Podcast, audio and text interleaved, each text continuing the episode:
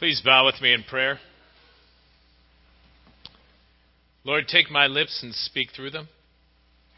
Take our minds and think through them. Take our hearts and set them on fire with love for your Son, Jesus Christ, in whose name we pray. Amen. Please be seated.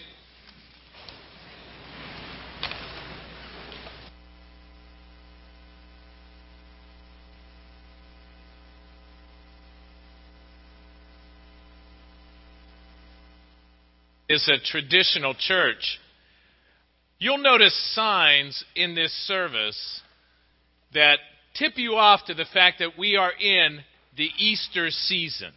If you know what I mean by the Easter season. The Easter season are the weeks that follow Easter until we get to Pentecost. And some of the signs you see are the white stoles that we have, the paschal candle, which points to the paschal lamb, the sacrificial lamb, Jesus Christ, which is lit. The beginning of the service, one of the most ancient of greetings. Alleluia, Christ is risen, the Lord is risen indeed. Alleluia. There's signs that we're in the Easter season. But I wonder if you're aware in your prayer time, in your walk with the Lord, that this is the time that we are meant to bask in the cross and the resurrection on the heels of Holy Week. Many of us are conscious of Ash Wednesday and we're conscious of Holy Week and definitely conscious of Easter, but then it's like, eh. I know that you're conscious right now of golf and traffic and weather. I know. And I know that there are people who are not here who are more conscious of those. But the reality is that sometimes, you know, after basking in that and experiencing the resurrection, we kind of just forget about it. It kind of just rolls off. And sometimes the impact of our faith that we experience early in our life, the same thing happens. We lose momentum, we lose focus. Our walk with the Lord becomes something that is passe, mundane. When we are meant to bask in the glory, the glory of the cross, the cross where Jesus died in our place for our sin that we deserve. That even amidst the darkness that covered the land while he hung on the cross, his light, the light of being our sacrifice, the light of the full extent of God's love was shining. The fact that he laid in the tomb, dead, the light of Christ shone through as he burst from the tomb. That that light is meant to shine in our hearts, and we see this throughout John's gospel, throughout John's epistles. And I wonder sometimes, does that light really shine in our hearts and in our lives? Nathan last week preached on the resurrection. He focused on John's epistle, and in the process, he talked about the bodily resurrection of Jesus and how important and essential and central that is to our faith. And I think that John in his epistle, Luke in his gospel reiterate that point. They want you to know that what the apostles experienced wasn't just a wonderful feeling, a change of heart. That something happened to them that just kind of had an impact on them, they changed their opinion about how they're supposed to live instead of hiding in the upper room after Jesus died. He bodily rose from the dead. Luke, the physician, the historian, as well as the theologian, says that they touched him. Says that he ate food. Just to show this is not a ghost. That this is a real person, a person with a body. And then John goes on to say, John the Apostle, writing 60 years later, in hindsight, telling what he experienced as he's grown in the faith over the years, trying to impact the younger generation, says, We touched him. He rose again. He's alive. Don't mistake, don't misunderstand what happened. That the crucified Christ is also the risen Christ, that he conquered the power of sin and death, and he walked the face of the earth. Some of you were baptized as infants. You came up through the church and you were baptized as infants. Chances are you don't remember the baptism. But hopefully, what you can point to is the fact that the vows that were said on your behalf by your parents, by your godparents, are your vows. That you believe what was said on your behalf and you live into what was said on your behalf. And that if you came to faith as an adult, that you live into that faith. That the goal of Luke in writing his gospel and John, in writing his epistle, is not just so that people would have faith, but that they would have confidence. So that you would not only have that faith experience of coming to Christ, but that you're alive in your faith and you're constantly growing in your faith, constantly moving forward in your faith. That it's not static in your life, that you've not lost momentum. Because of the culture, because of the pressures of the world and the cares of the world, you can lose confidence because of your own weakness. Because you fall short, because of your own sin, you can lose confidence. And the power of the Spirit is not moving in your heart and your life. That you've stopped growing because you think you've arrived or because there's nothing else in your opinion that you should be doing or how you should be changing. When in fact, we're talking about a relationship that is meant to be vibrant and growing. A relationship with the Lord and a relationship with each other in the church. That our lives to be constantly changing, changing. That the power of the Holy Spirit is more visible and evident in our lives.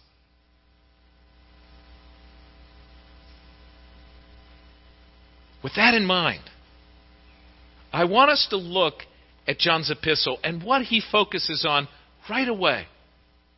As he writes to those young believers, John the elder, John the apostle, John who witnessed both the cross and the resurrection, who's writing to these young believers. And he starts off with a, with a word that he says several times. I don't know if you caught it. Two verses. Verse 3 and verse 7, he says the word four times fellowship. Fellowship with God and fellowship with each other. And I know most of you, most of us, when we first think of the word fellowship, what do we think about? Coffee and sweets down in the parish hall. fellowship time, right? Or maybe if you're a little more advanced or a little older or more progressed, wine and cheese over nice conversation. You know, when that kind of fellowship is okay, it's a starting point. But it's not really the kind of fellowship that the church is meant to be about. The, the, the fellowship of the church, first and foremost, is fellowship found in and with Jesus Christ. And then we grow in that fellowship, that relationship with one another. The word fellowship is about relationship, deepening, growing, more intimate fellowship, relationship. In fact, the word in Acts chapter 2 on Pentecost really is about sharing in common. That we share Christ in common. We share the power of the Holy Spirit, the fruit of the Spirit, the gifts of the Spirit with each other in community. That we are intimately connected to Him and to each other. That's what communion is about.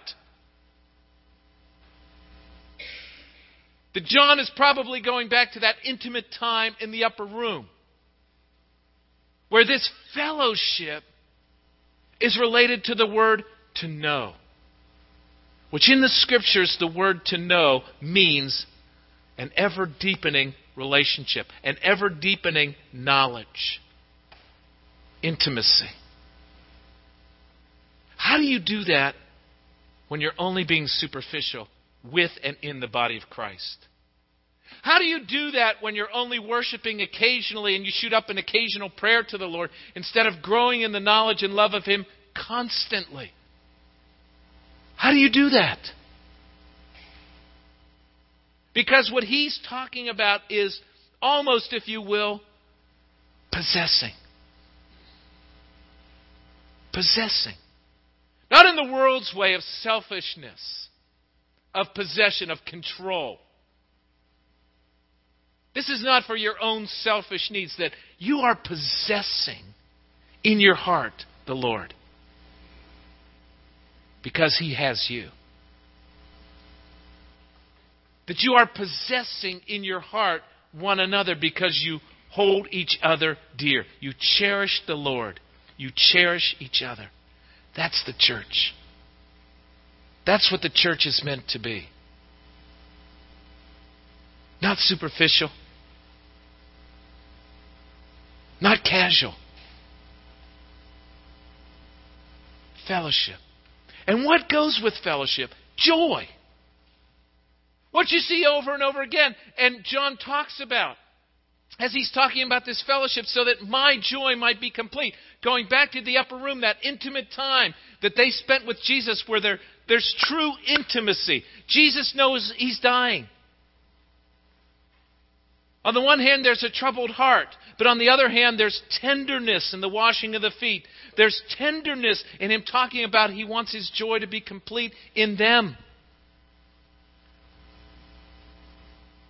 That fellowship, true fellowship with Christ, with each other, results in joy. That's the goal. Do you understand that kind of joy? Many in the world really don't. Many in the church really don't. Because they've lost their focus, they've lost their commitment.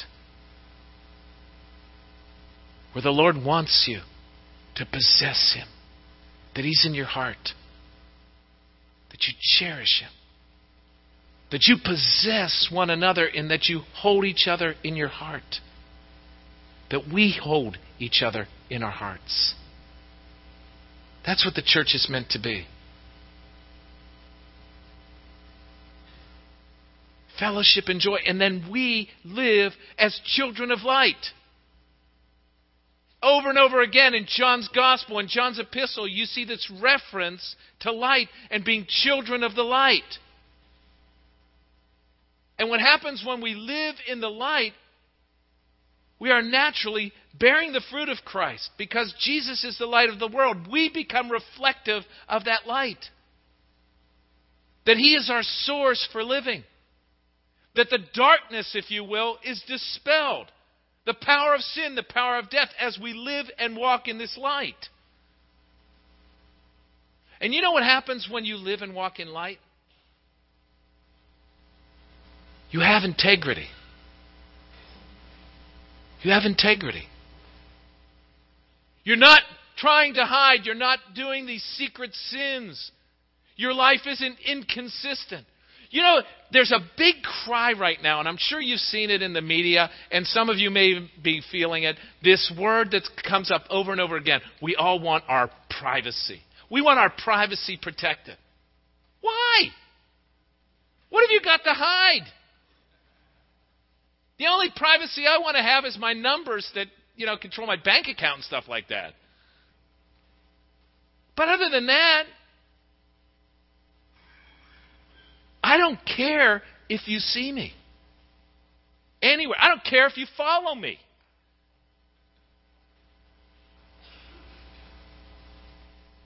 I don't care if you read my emails.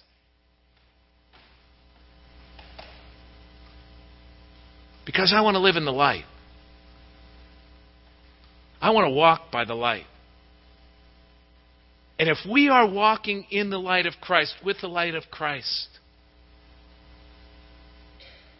then we can live a life of integrity that we don't mind people seeing, people watching. Do we fall short? Absolutely. Do we sin? Yes. But see, if we're always trying to hide it, deny it. First of all, it's not reality.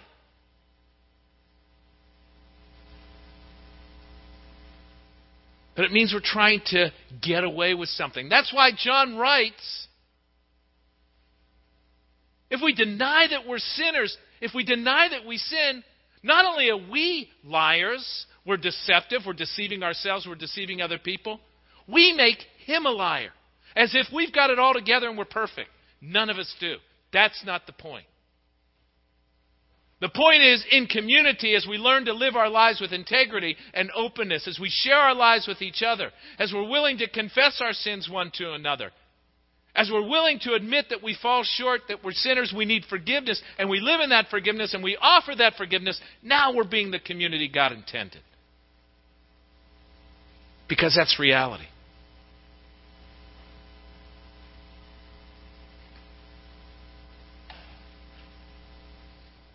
Does your life have that kind of integrity? Are you willing to walk in the light, the light of Christ? An honest life.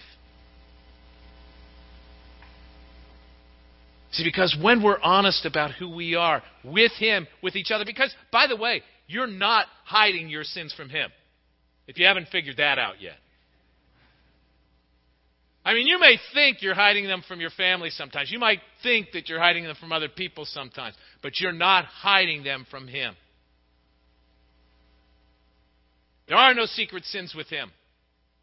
And that's why we need to be honest and confess our sins.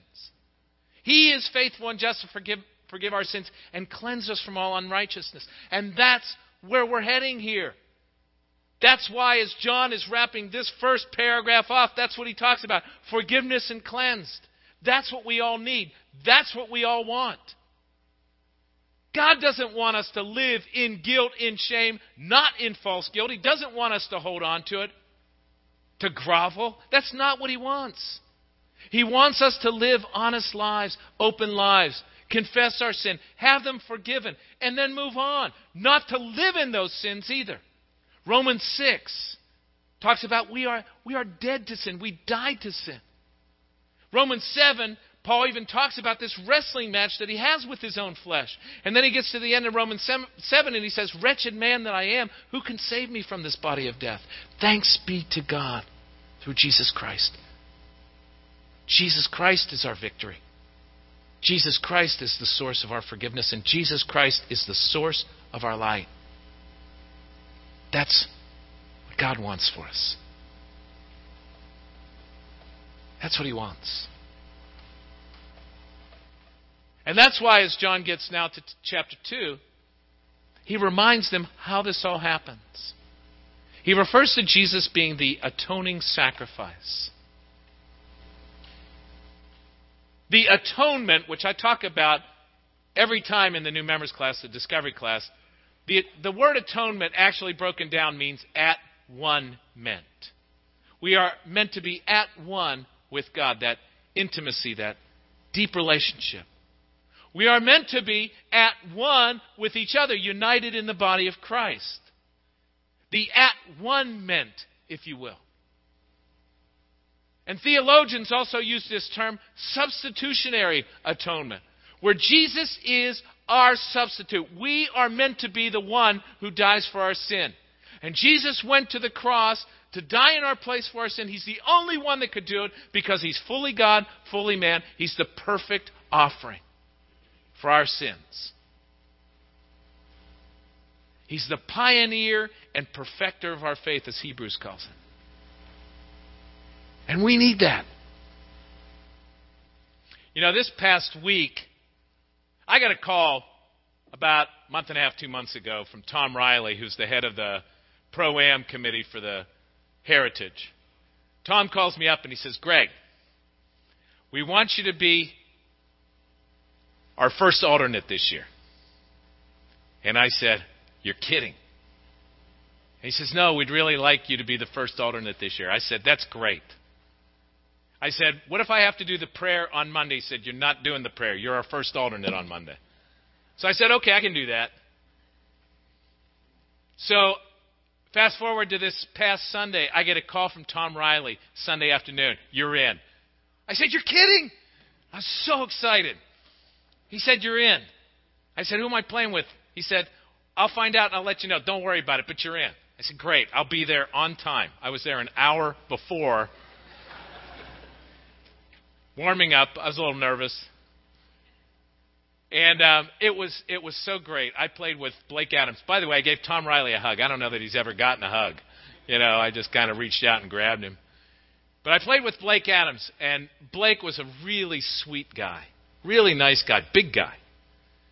And uh, I played decent. I shot an 85 on Harbour Town, which is one of my, one of my better scores on Harbour Town. Thank you. Shot a 40 on the front, which was even more a thrill. I was playing pretty well on the front. But anyway, um, I I hit into trees. Hole number 16. I hit into sand several times. Hole number 14, I hit the very front of the green. Instead of bouncing forward, it bounced sideways, went in the water.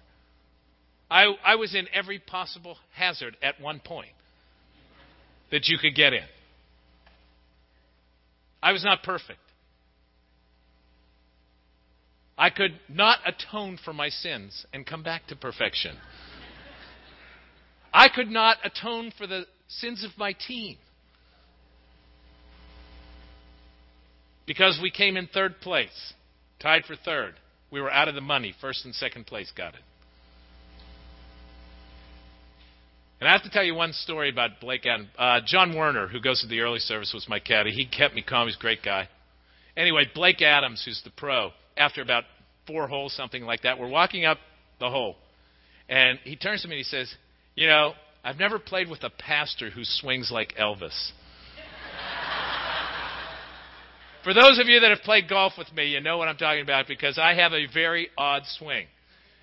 But I can hit the ball. So I am thrilled. I played Monday, had a great time, decent score. Tuesday afternoon, I get a call. You're in again. You're kidding. I was like pinging off the walls again. So I called Rick McDevitt over here. Rick was my caddy. And uh, we went down. Uh, plenty of time beforehand. I actually got switched around a couple times because they said, Greg, we need you at different times, uh, different tee times, uh, because they were moving people around. Anyway, I just had such a thrill. But I could not save my team. I could not save myself. I'm not good enough. And that's what we all need to come to the conclusion of. There's no being good enough. Someone once asked Annika Sorenstam, what's a, what's a perfect score in golf? She said, I suppose a birdie on every hole. The best score that was ever shot on a PGA Tour was 59. A perfect score is 18.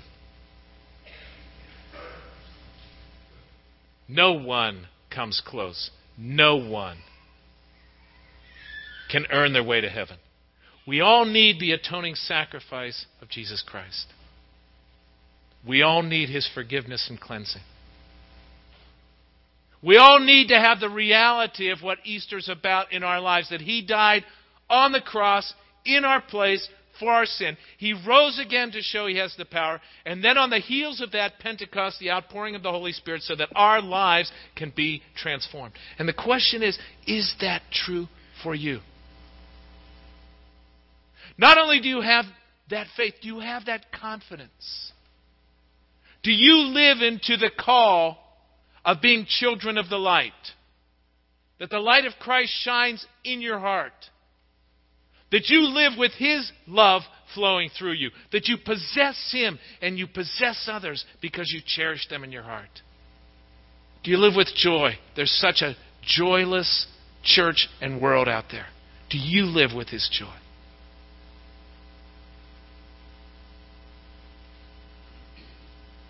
Because He wants us to be children of the light. Let's pray.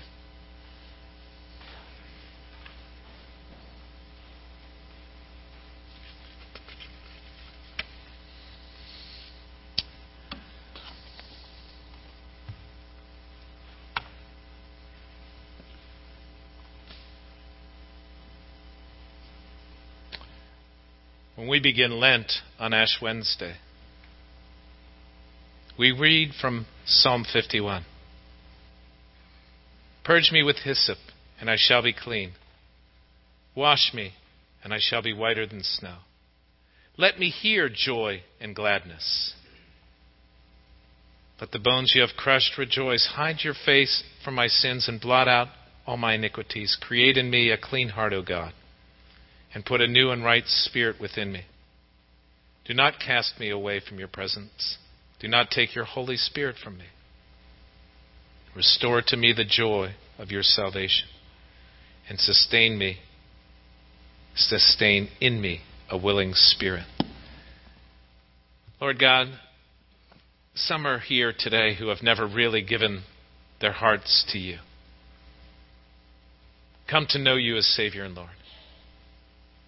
And I pray by your Spirit that you would break into their hearts, open their hearts to the truth, the reality that you died on a cross for them, but that you rose again to defeat the power of sin and death.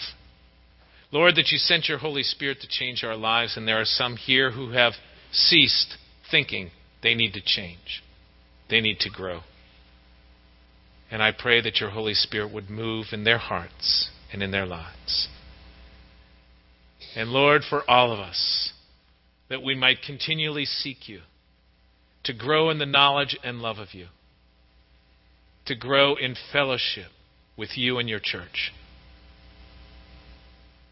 represented by baptism that we are cleansed and forgiven, represented in communion, that we share communion with you and with each other. Lord, let this be so for our lives. As we seek to walk in your light, as we seek to be children of the light. For the sake of your gospel, for the sake of your church and for the sake of the world that does not know you and walk, walks in darkness. And we pray this in Jesus' name. Amen.